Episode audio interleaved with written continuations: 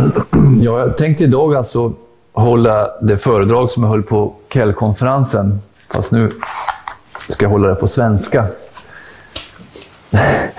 Ehm, jag hoppas det ska gå bra det också. Vi hade ju alltså en Kell-konferens i Göteborg med 19 olika medlemskyrkor från olika länder i, i världen. Lutherska kyrkor ifrån eh, Amerika, Asien, Afrika och Europa. Europa. Alla världsdelar utom Australien. Ja. Eh, och, eh, vi hade som tema Kristi verk. Eh, och, eh, det var uppdelat så att vi talade om Kristi verk som profet, som präst och som kung. Och vi talade om Kristi, eh, de olika delarna i Kristi verk. Kristi person, Kristus som sann gudmänniska, föreningen mellan hans naturer och hans egenskaper och så vidare. Så Kristi verk var temat för eh, den bekännelsetrogna evangelisk-lutherska konferensen. Och jag fick i uppdrag att tala om Kristus som vår kung. Vi läser i Första Samuelsbokens åttonde kapitel och från den fjärde versen. Då samlades alla de äldste i Israel och kom till Samuel i Rama och sade till honom Du är gammal och dina söner vandrar inte på dina vägar. Sätt nu en kung över oss till att styra över oss, så som alla folk har. Det var i Samuels ögon ett dåligt förslag, när de sade Ge oss en kung till att styra över oss. Och Samuel bad till Herren. Då sade Herren till Samuel Lyssna till folket i allt vad de säger till dig. Ty det är inte dig de har förkastat, utan det är mig de har förkastat, så att jag inte skall vara kung över dem. Under den gammaltestamentliga tiden, hela vägen fram till profeten Samuel, så styrdes Guds folk Israel av profeterna. De var Guds egna talesman. Och det är ju inte förrän under Samuels livstid som Israel blev ett kungarike. Vi möter faktiskt en kung och en präst i den mystiska personligheten Melkisedek. Men han är inte knuten till ett gudsfolk som dess kung och hans kungliga härstamning och hans präst, offerprästsämbete ligger fördolt i ett mysterium. Och Hebreerbrevets författare beskriver honom som en förebild och en skugga till Kristus. När Israel begär en egen kung av profeten Samuel så förklarar Gud att detta i själva verket innebär ett avlägsnande från Herren själv som Israels kung. Ni sa, en kung måste regera över oss. Och så säger han, ändå är det Herren, er Gud, som är er konung. Israel hade ju lovsjungit Herren efter uttåget i Egypten. Herren är kung för alltid och för evigt. Trots Herrens bittra ord om insättandet av en jordisk kung över hans folk, så välsignar han, han ändå Israels kungadöme. Ja, Gud själv insätter Israels kung på tronen. Men han begränsar kungadömets välsignelse till anammandet och troheten till hans befallningar. Första Samuelsboken 12. Se bara till att ni fruktar Herren och tjänar honom troget av hela ert hjärta. Ty se, han har gjort stora ting med er. Men om ni gör det som är ont skall både ni och er kung förgås. Gud var av evighet folkets utvalde kung. Även fast Israels jordiske kung hade sin upprinnelse i folkets avlägsnande från Gud, Herren, som den sanne kungen, så hade Gud ändå en jordisk kung i sin eviga frälsningsplan. Inte bara för förbundsfolket, utan för hela världen. 800 år före Sauls kröning som Israels första kung så hade patriarken Jakob profeterat. Första Mosebok 49, vers 10. Spiran skall inte vika från Juda, inte härska staven från hans fötter, förrän han som den tillhör kommer och folken blir honom lydiga. Innan någon konung existerade i Israel, när Samuel fortfarande var en liten pojke, då profeterade hans mor Hanna angående Messias. Herren ger makt åt sin konung. Han upphöjer sin moders horn. Gud bekräftar att kungen är hans genom smörjelsen i Israel. Han som utlovades genom profetian som skulle komma med frälsning, inte bara till folket i Israel utan också till hela världen. Han skulle också komma att kallas den smorde, vilket på, på hebreiska är Messias och grekiska Kristus. Gud sade till David, när din tid är ute och du vilar hos dina fäder skall jag efter dig upphöja din avkomling, eh, den avkomling som ska utgå ur ditt liv och jag skall befästa hans kungadöme. Han skall bygga ett hus åt mitt namn och jag skall befästa hans kungatron för evigt. Och på samma sätt läser vi i Mika 5.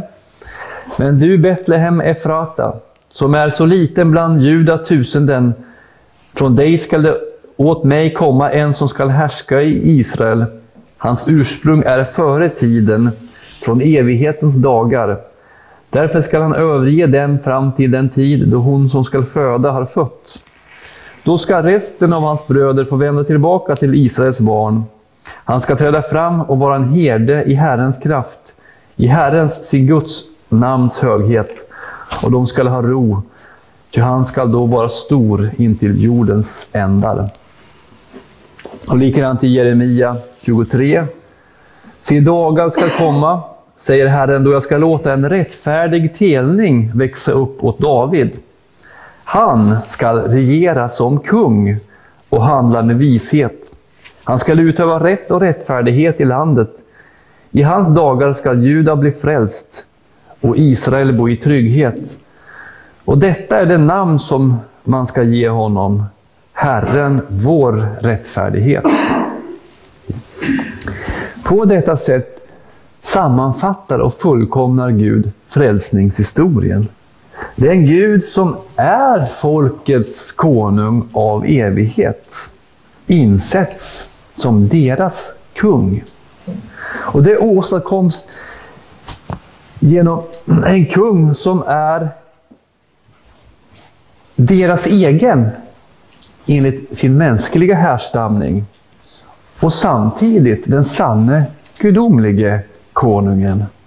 Gud och människa i en person. Gud kommen i köttet. Vi har sett att i Gamla Testamentets teokrati, gudsstyre, så var den treenige guden kung långt innan folket upprättade det yttre kungadömet. Vi har också sett hur Gud, sonen, uppfyller luftet av en fullkomlig kung genom sitt människoblivande och sitt frälsningsverk. Innan vi ska se hur Kristi konungadöme ser ut, låt oss först slå fast att det finns en skillnad mellan hans maktutövning och hans rike. Man kan konstatera att det ord som används om rike, basileia på grekiska, aldrig använts som en beteckning för en grupp skapade varelser eller ting.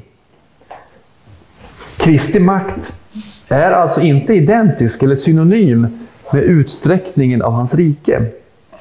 Det faktum att Gud, sonen, som kung härskar över hela jorden och universum betyder inte att alla jordens invånare är medlemmar eller medborgare i hans rike.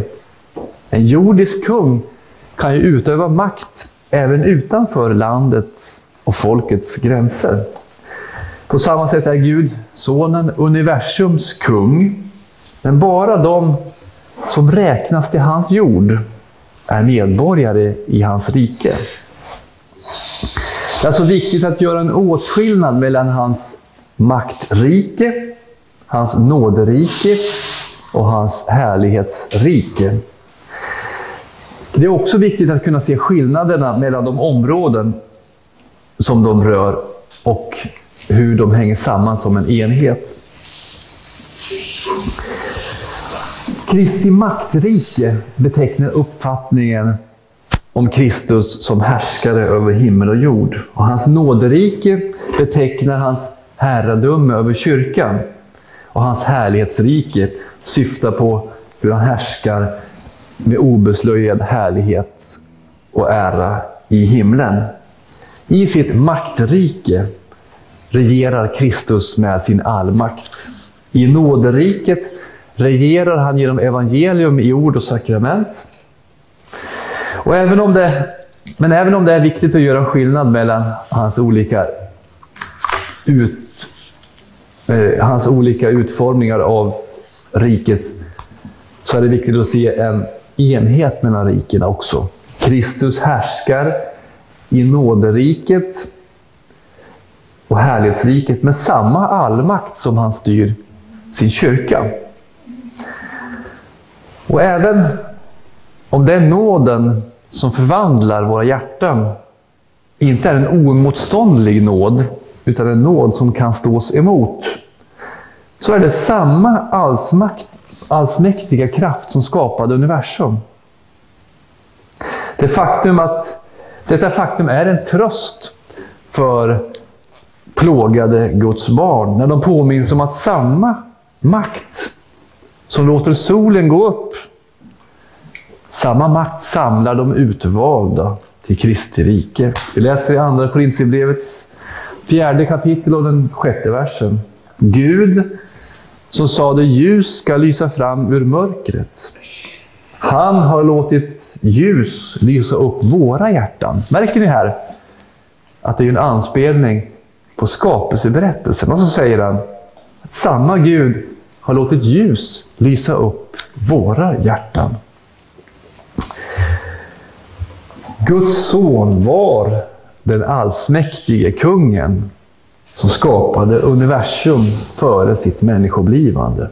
Ty i honom, säger skriften, skapades allt i himlen och på jorden, det synliga och det osynliga, furstar och herradömen, makter och väldigheter. Allt är skapat genom honom och till honom. Sonen utstrålar Guds härlighet och uppenbarar hans väsen och uppehåller allt genom sitt mäktiga ord. Kristus besitter alltså all makt som den sanne evige guden. Han utövar den tillsammans med Fadern och den heliga Anden. Hans makt innefattar inte bara hans egna barn. Inte heller innesluter den bara de opersonliga krafterna i naturen, allt som rör sig på jorden, i luften och i havet. Den innefattar också kyrkans egna fiender, ja, till och med helvetet. När skriften säger oss att allmakten är given åt Kristus, så talar den alltid om honom efter hans människoblivande.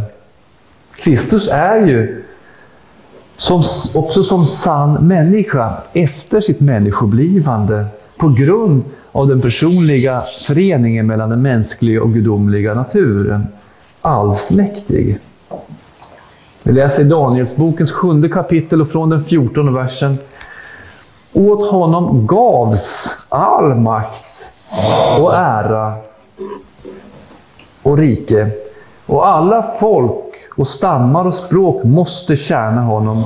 Hans välde är ett evigt välde som inte ska ta slut och hans rike ska inte förstöras. Kristus säger, jag har fått all makt i himlen och på jorden. Upphöjandet av den mänskliga naturen på den gudomliga allmaktens tron fullbordar Guds löfte till sitt folk. Även om Gud hade förmanat Samuel för folkets avsättande av honom som konungen, som folkets konung, så använder han folkets misslyckande för att insätta sin egen eviga son på Davids tron. Guds son kunde bara bestiga tronen legalt, alltså juridiskt korrekt, genom ett människoblivande i rakt nedstigande led från Judas, Ni kommer ihåg profetian från Juda, från Isais och Davids släktled. Kristi makt begränsar inte hans människoblivande. Inte heller så ökas hans makt genom hans förhärligande. Som sann Gud är han alltid den allsmäktige och allestädes närvarande. Och allt genom människoblivandet är han gudamänniska med all makt. Vi läser Ty ett barn blir oss fött, en son blir oss given. På hans axlar vilar herradömet. Och hans namn är under, rådgivare, mäktig Gud, evig fader, fridsfurste.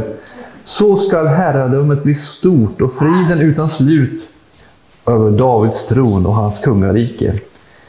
Jesus sade till dem, min fader verkar ännu i, den stund, i denna stund, så verkar även jag.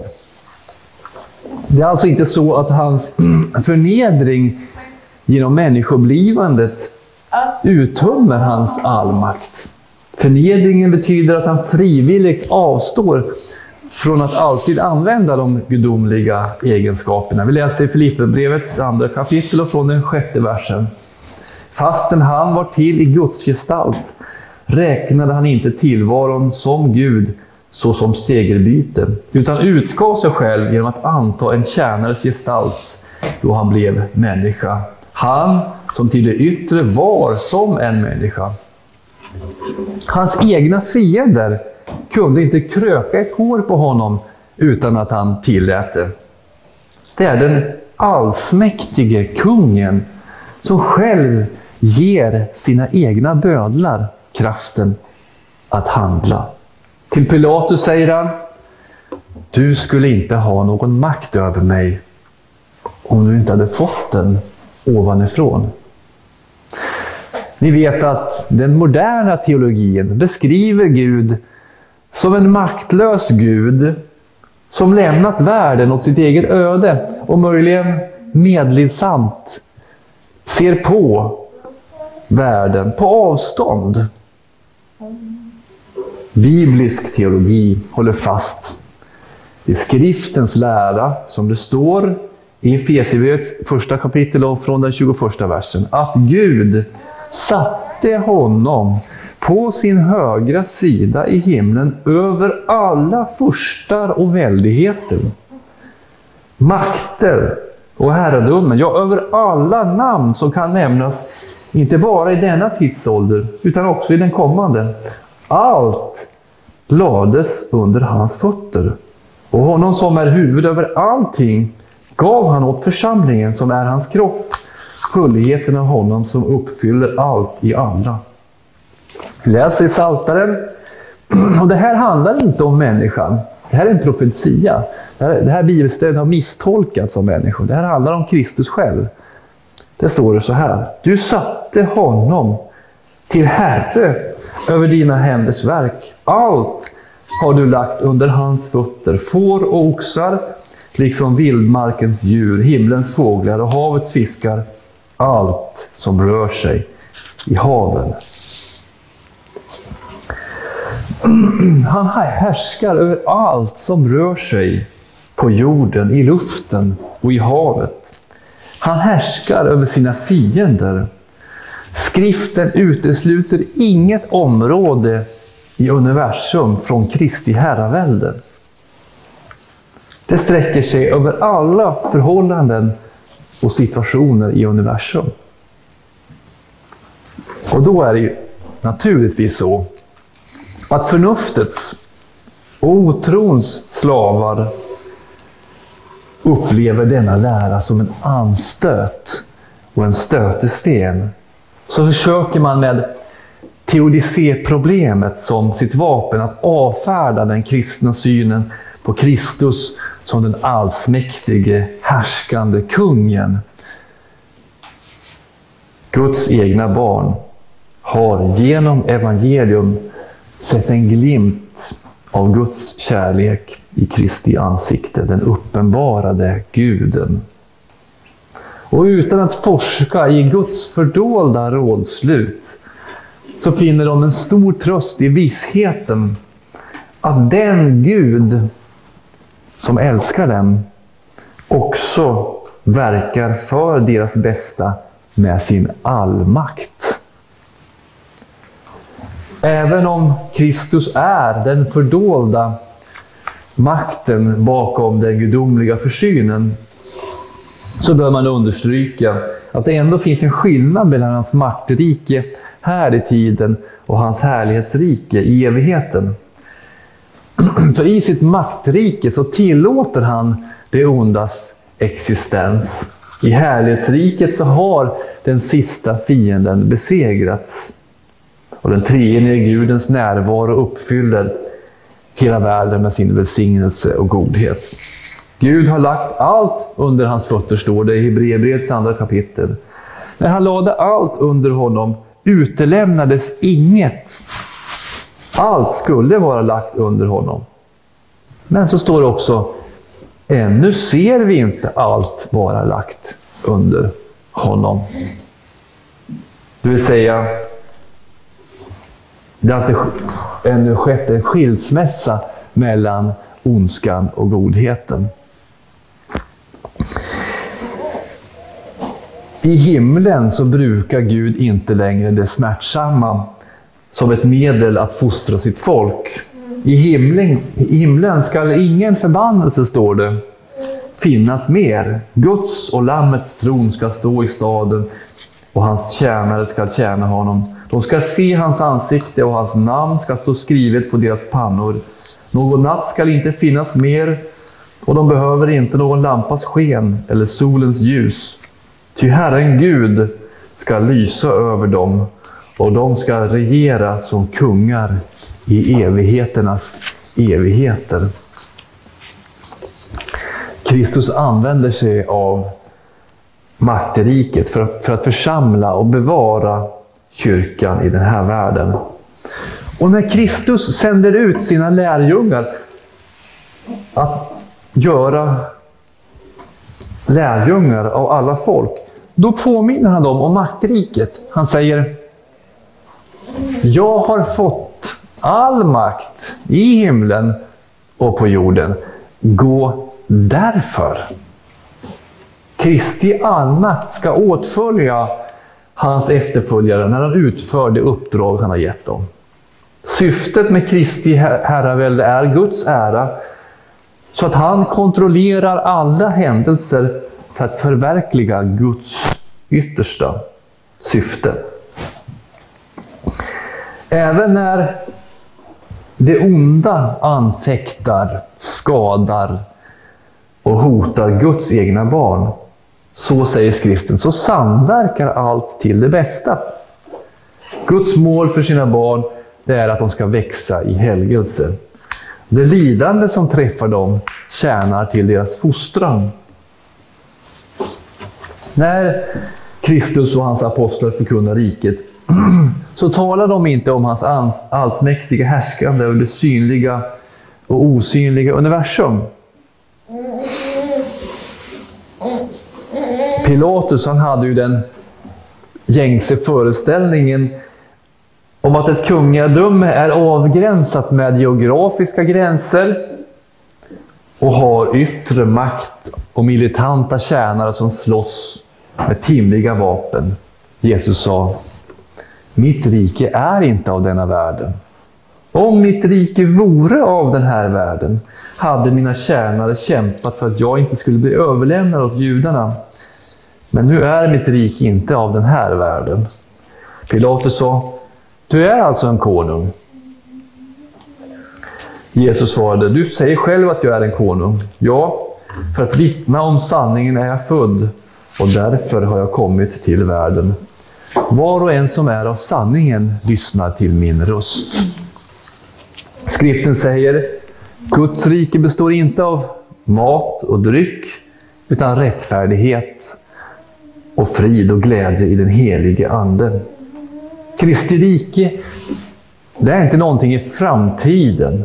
Det är närvarande överallt där tron tar emot Kristi ställföreträdande gottgörelse. Vi läser Kolosserbrevet 3, 1, eh, vers 13. Han har frälst oss från mörkrets välde och fört oss in i sin älskade Sons rike. I honom är vi friköpta och har fått förlåtelse för våra synder. Kristi rike var alltså närvarande under hans jordeliv överallt där han själv var kroppsligen närvarande. Kristus kunde säga till fariseerna Guds rike är mitt ibland er. Eftersom han själv var närvarande mitt ibland dem. Framför deras ögon. Och när Kristus driver ut onda andar, kommer ni ihåg, så säger Kristus att då skulle hans fiender kunna konstatera att riket har kommit. Inte i deras hjärtan, men synligen i hans egen person framför deras ögon. Och alltså blir det apostoliska budskapet till Israels folk. Guds rike är nu här. Evangeliet om Jesus Kristus, om Guds nåd, om hans son, är därför synonymt med evangeliet om riket. Som Kristus själv förkunnade och som han sände ut sina apostlar att förkunna. Att tro på evangelium om Kristus, att han burit våra synder på korset, att han straffades för dem, att vi är klädda i hans rättfärdighet, betyder att man har kommit att, att man har kommit in i Kristi rike. Om man inte är född på nytt, säger skriften, så kan man inte komma in i eller ta emot Guds rike. De som förenats med Kristus genom ordet och dopet har kommit in i Kristi rike. Kristi rikes enda vapen, medel eller verktyg är evangelium i ord och sakrament. Matteus 13, vers 37. Den som sår den goda säden är Människosonen, åken är världen, den goda säden är rikets barn. Det är också därför Kristus utlägger rikets väsen för Pilatus. Du säger själv att jag är en konung. Ja, för att vittna om sanningen är jag född och därför har jag kommit till världen. Nåderiket upprättas genom trons vittnesbörd. Det är nådens verk i de troendes hjärta. Eftersom riket kommer genom tron så är det osynligt till sitt väsen. Eftersom nåderiket består i tron på Kristus och hans nåderike och får sin näring av evangelium och upptänds genom evangelium i ord och sakrament, så är det omöjligt att upprätta eller ge näring åt riket genom lagens predikan. Lag och evangelium är varandras motsatser. Och där lagen tillåts härska i, sam i samvetet, så viker nåderiket ur hjärtat. Även om Kristi rike karaktäriseras av frid och glädje i den helige Ande, så härleds inte de här Andens frukter av lagens predikan som bara orsakar död. Andra Korinthierbrevet 3 och 6. Andens frukter växer ur predikan av evangelium, förkunnelsen av den fria nåden som bottnar i vår Herres och Frälsares ställföreträdande gottgörelse på korset. Av det föregående så kan vi konstatera att nåderiket inte upprättas genom tvång, genom politik eller genom moralism. Nåderikets kung är vår korsfäste och uppståndne frälsare, vars spira är evangelium i ord och sakrament. Vi kan också dra slutsatsen att nåderiket är ett nådefullt regerande i de troendes hjärtan. Och därför är det alltså omöjligt att identifiera nåderiket med en särskild kyrkoorganisation. Inte ens med alla kristna kyrkor tillsammans. Det kan inte lokaliseras med hjälp av biskopsämbetet eller tradition. Kristi rike är verksamt och härskar överallt där Kristus regerar som kung i de troendes hjärtan genom tron på evangelium i ord och sakrament. Nåderiket härskar där ett ångrande hjärta förtröstar på Kristi ställföreträdande gottgörelse. Luther han säger i, den andra, i förklaringen till den andra bönen i katekesen Guds rike kommer när den himmelske Fadern ger oss sin helige Ande så att vi tror på hans heliga ord och lever gudfruktigt här i tiden och sedan i evigheten. Medborgarskapet i nåderiket är alltså inte samma sak som medlemskap i ett samfund. Det vinns inte genom att man lyder lagen, inte ens genom en intellektuell förståelse av läran. Den består i att förtrösta på Kristus som vår korsfäste frälsare. En tro som sås in i hjärtan genom evangelium i ord och sakrament. Och nåderiket kommer att vara till slutet på den här världen. Det har lufte med sig om att helvetets portar inte ska vara henne övermäktig. När Kristus återvänder kommer nåderiket att upphöra. Härlighetsriket består inte i tro, utan i seende. Nåderiket, säger en författare, men frälsningens möjlighet för människosläktet kommer att nå sitt slut på den yttersta dagen då tron vänds till härligt seende. När vi talar om tre Kristi riken så är det viktigt att komma ihåg att det här har man ju eh, definierat för att göra det lättare för den mänskliga tanken att förstå hur Kristi rike gestaltar sig i den timliga världen, i frälsningens område och i den eviga salighetens tillstånd. Kristi härlighetsrike är en stor tröst för Guds barn under lidande och förföljelse. Och kyrkan har ju ingen rätt att kräva något bättre öde än sin egen Herre. Kristus säger ju det nog för lärjungen att det går med honom som hans Herre. Och för tjänaren att det går med honom som hans lärare. Men kyrkan påminns också om att precis som sin kung så ska hon också upphöjas och förhärligas. Paulus han säger Herren skall rädda mig från alla onda anslag och frälsa mig till sitt himmelska rike. Nåderiket åtnjuter vi genom tron som griper om Guds löften, försäkran om frälsning genom Kristus.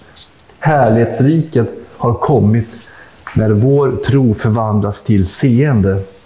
Då ska inte någon slöja längre betäcka våra ögon som vi läser i skriften. Nu ser vi i en gåtfull spegelbild. Då ska vi se ansikte mot ansikte. Och vi läser i 1 Johannes 3 och 2. Vi är nu Guds barn. Och vad vi ska bli är ännu inte uppenbarat.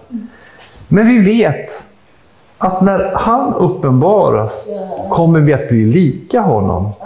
Ty då får vi se honom sådan han är.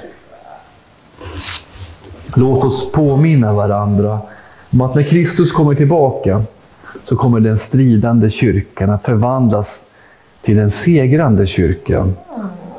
Nåderiket kommer att förbytas i härlighetsriket.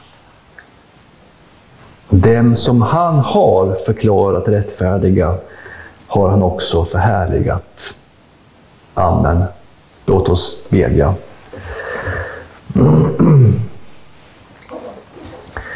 Tack käre himmelske Fader för att du idag har undervisat oss om ditt maktrike. Om hur du genom din son härskar och styr över hela universum. Tack Jesus Kristus för att du är konungen i nåderiket.